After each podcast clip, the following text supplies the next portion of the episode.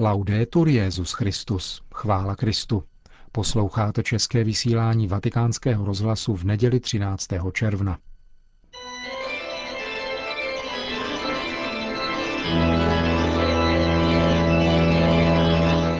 Církev a svět.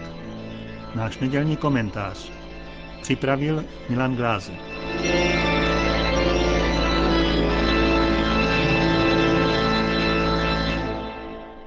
Vražda biskupa Anatolie, předsedy turecké biskupské konference, monsignora Luigiho Padovézeho, měla jednoznačně náboženskou, či přesněji islámskou motivaci.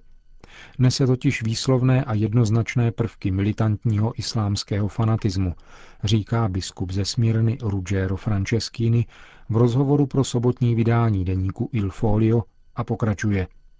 Vím, že papež na palubě letadla směřujícího na Kypr těsně po této smutné události řekl, že nejde o politickou či náboženskou vraždu, ale o individuální záležitost. Byl však zřejmě špatně informován. Nerozpakuje se říci nástupce v úřadu monsignora Padovézeho těsně poté, co jej svatý otec do funkce jmenoval. Hned však s úsměvem dodává, myslím si ale, že ve Vatikánu už nyní také pochopili, že pravdu mám já. Monsignor Franceschini pak dále vysvětluje, Ankara nemá situaci pod kontrolou. V Turecku působí skupiny islámských fanatiků, kteří mají situaci pevně v rukou a na které je vláda krátká. Mají své učitele a profesory, kteří podněcují ke zlu.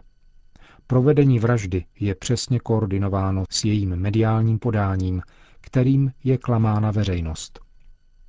Málo útěšné vysvětlení biskupa Franceschínyho, který žije v Turecku 25 let, výmluvně dokresluje také způsob, jakým turecké úřady dopravili tento pátek tělo zavražděného biskupa Padovézeho do jeho rodného Milána. Rakev byla odeslána dopravním letadlem jako pytel brambor mezi různým zbožím a nebyla ani označena. Hořce konstatoval zástupce milánského primátora Stefano Di Martino. Všimli si ji až letištní zřízenci. Italské úřady, které si vyžádali tělo zavražděného, aby mohli provést vlastní soudní ohledání, nebyly o převozu ostatků informovány.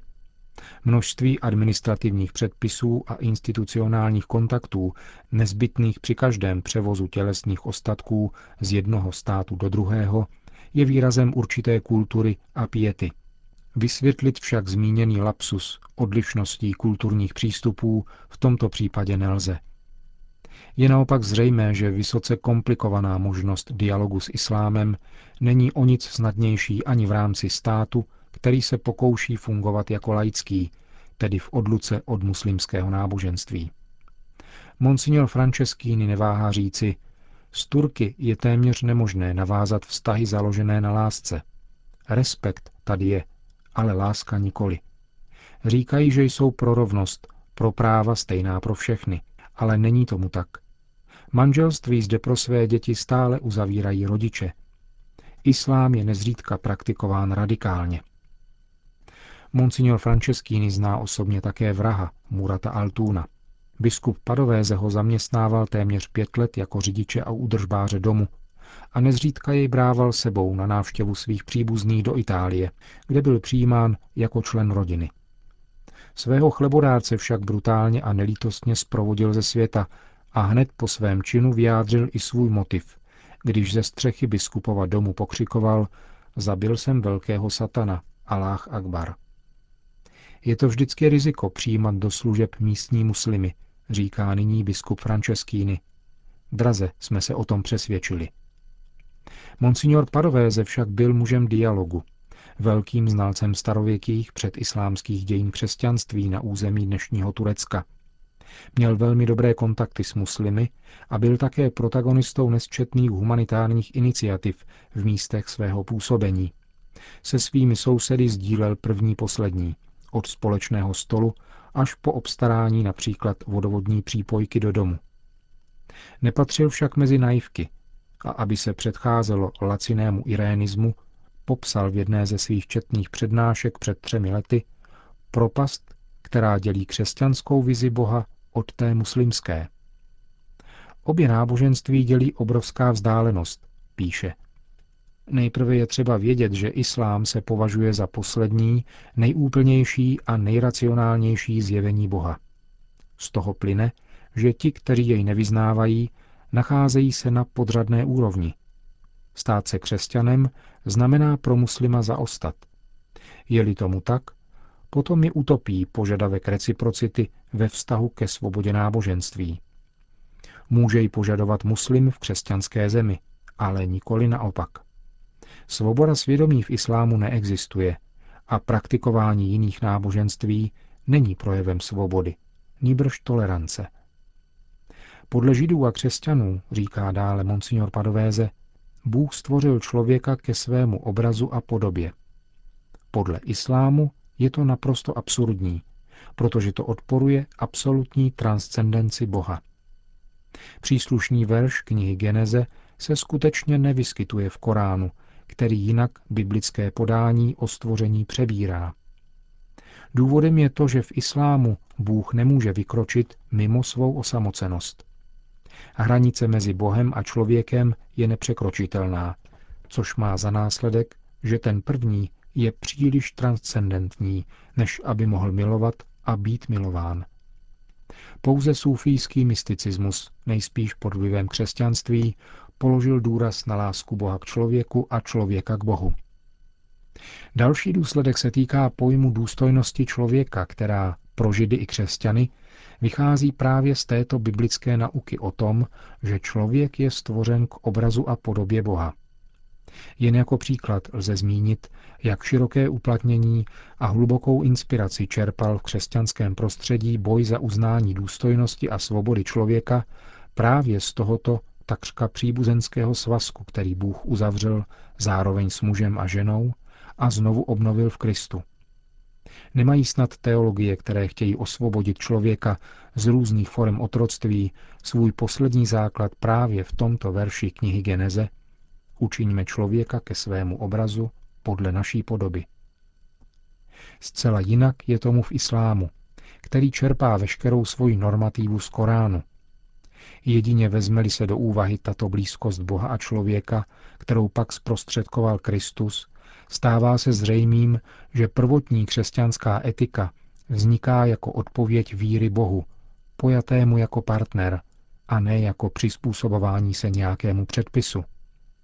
Tato věc se stane ještě zjevnější, povšimneme-li si, že mezi 99 tituly rezervovanými Bohu v islámu na tzv. muslimském růženci chybí titul otec, tedy chybí inspirativní princip křesťanské personální morálky. Tak vysvětlil propastný rozdíl mezi oběma náboženstvími mučedník dialogu s islámem katolický biskup Luigi Padovéze.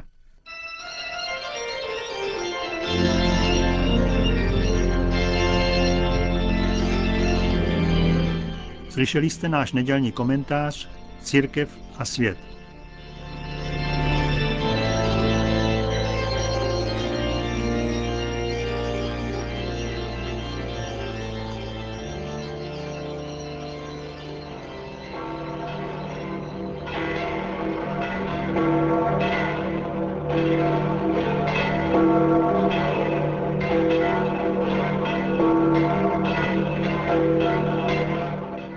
Přibližně 50 tisíc lidí se dnes sešlo na náměstí svatého Petra na tradičním setkání s Petrovým nástupcem před polední modlitbou Anděl Páně. Benedikt XVI. je oslovil. Cari fratelli e sorelle, Drazí bratři a sestry, si è concluso nei giorni scorsi l'anno sacerdotale. v těchto dnech se skončil kněžský rok. Tady v Římě jsme prožili nezapomenutelné dny za přítomnosti 15 tisíc kněží ze všech částí světa. Rád bych proto dnes poděkoval Bohu za všechna dobrodiní, kterých se v tomto roku dostalo univerzální církvi. Nikdo je nebude moci nikdy změřit, ale zajisté jsou a ještě budou vidět jejich plody. Kněžský rok se skončil na slavnost nejsvětějšího srdce Ježíšova, které je tradičně dnem kněžského posvěcení. Tentokrát tomu tak bylo zvláštním způsobem. In effetti, cari amici, il sacerdote è un dono del cuore di Cristo, un dono per la Chiesa e per il mondo. Drazí přátelé, kněz je v skutku darem Kristova srdce. Darem pro církev a pro svět. Ze srdce Božího Syna přetékajícího láskou plynou všechna dobra církve a v něm má původ především povolání o něch mužů, uchvácených pánem Ježíšem, kteří opouštějí všechno, aby se věnovali celé službě křesťanskému lidu podle příkladu dobrého pastýře. Kněz je utvářen toutéž Kristovou láskou. Láskou, která ho vede, aby dal život za vlastní přátele a také odpustil vlastním nepřátelům. Proto jsou kněží prvními dělníky civilizace lásky. Myslím zde na mnoho postav kněží, známých i méně známých. Někteří byli vyneseni k oltářní úctě. Památka jiných zůstává nesmazatelně mezi věřícími, byť v nepatrné farnosti. Tak tomu bylo v Ars, francouzské vesničce, kde plnil svou službu svatý Jan Maria Vianney. Není zapotřebí něco dodávat k tomu, co o něm bylo řečeno v uplynulých měsících. Jeho přímluva nás však od nynějška má ještě více doprovázet do budoucna. Jeho modlitba, jeho úkon lásky, který jsme tolikrát recitovali během kněžského roku, ať nadále živí náš rozhovor s Bohem. Un'altra figura vorrei ricordare, Don Jerzy Popievuško, sacerdote e martire, che è stato proclamato beato proprio domenica scorsa a Varsavia. Další postavou, kterou bych rád připomenul, je otec Jiří Popěluško, kněz a mučedník, který byl beatifikován minulou neděli ve Varšavě. Plnil svou velkorysou a odvážnou službu po boku těch, kteří se zasazovali za svobodu, za obranu života a jeho důstojnosti. Toto jeho dílo ve službách dobra a pravdy bylo znamením odporu pro režim, který tehdy vládnul v Polsku.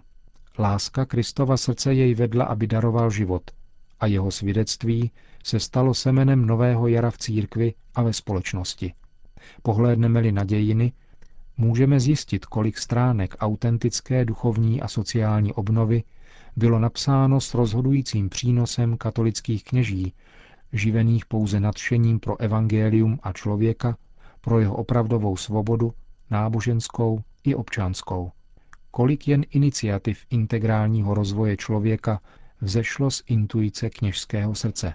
Cari fratelli e sorelle, affidiamo al cuore immacolato di Maria. Drazí bratři a sestry, svěřme neposkvrněnému srdci Marijinu, jehož liturgickou památku jsme včera slavili, všechny kněze světa, aby mocí Evangelia nadále všude vytvářeli civilizaci lásky. La civiltà dell'amore.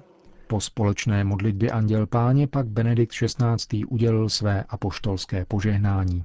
Sit nomen Domini benedictum, ex hoc nunc edusque in seculum, adiutorium nostrum in nomine Domini, qui feci celum et terra, benedicat vos omnipotens Deus, Pater et Filius et Spiritus Sanctus. Amen.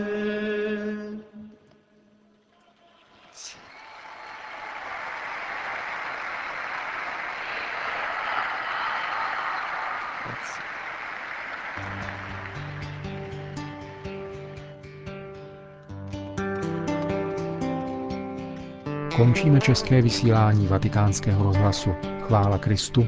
Laudetur Jezus Christus.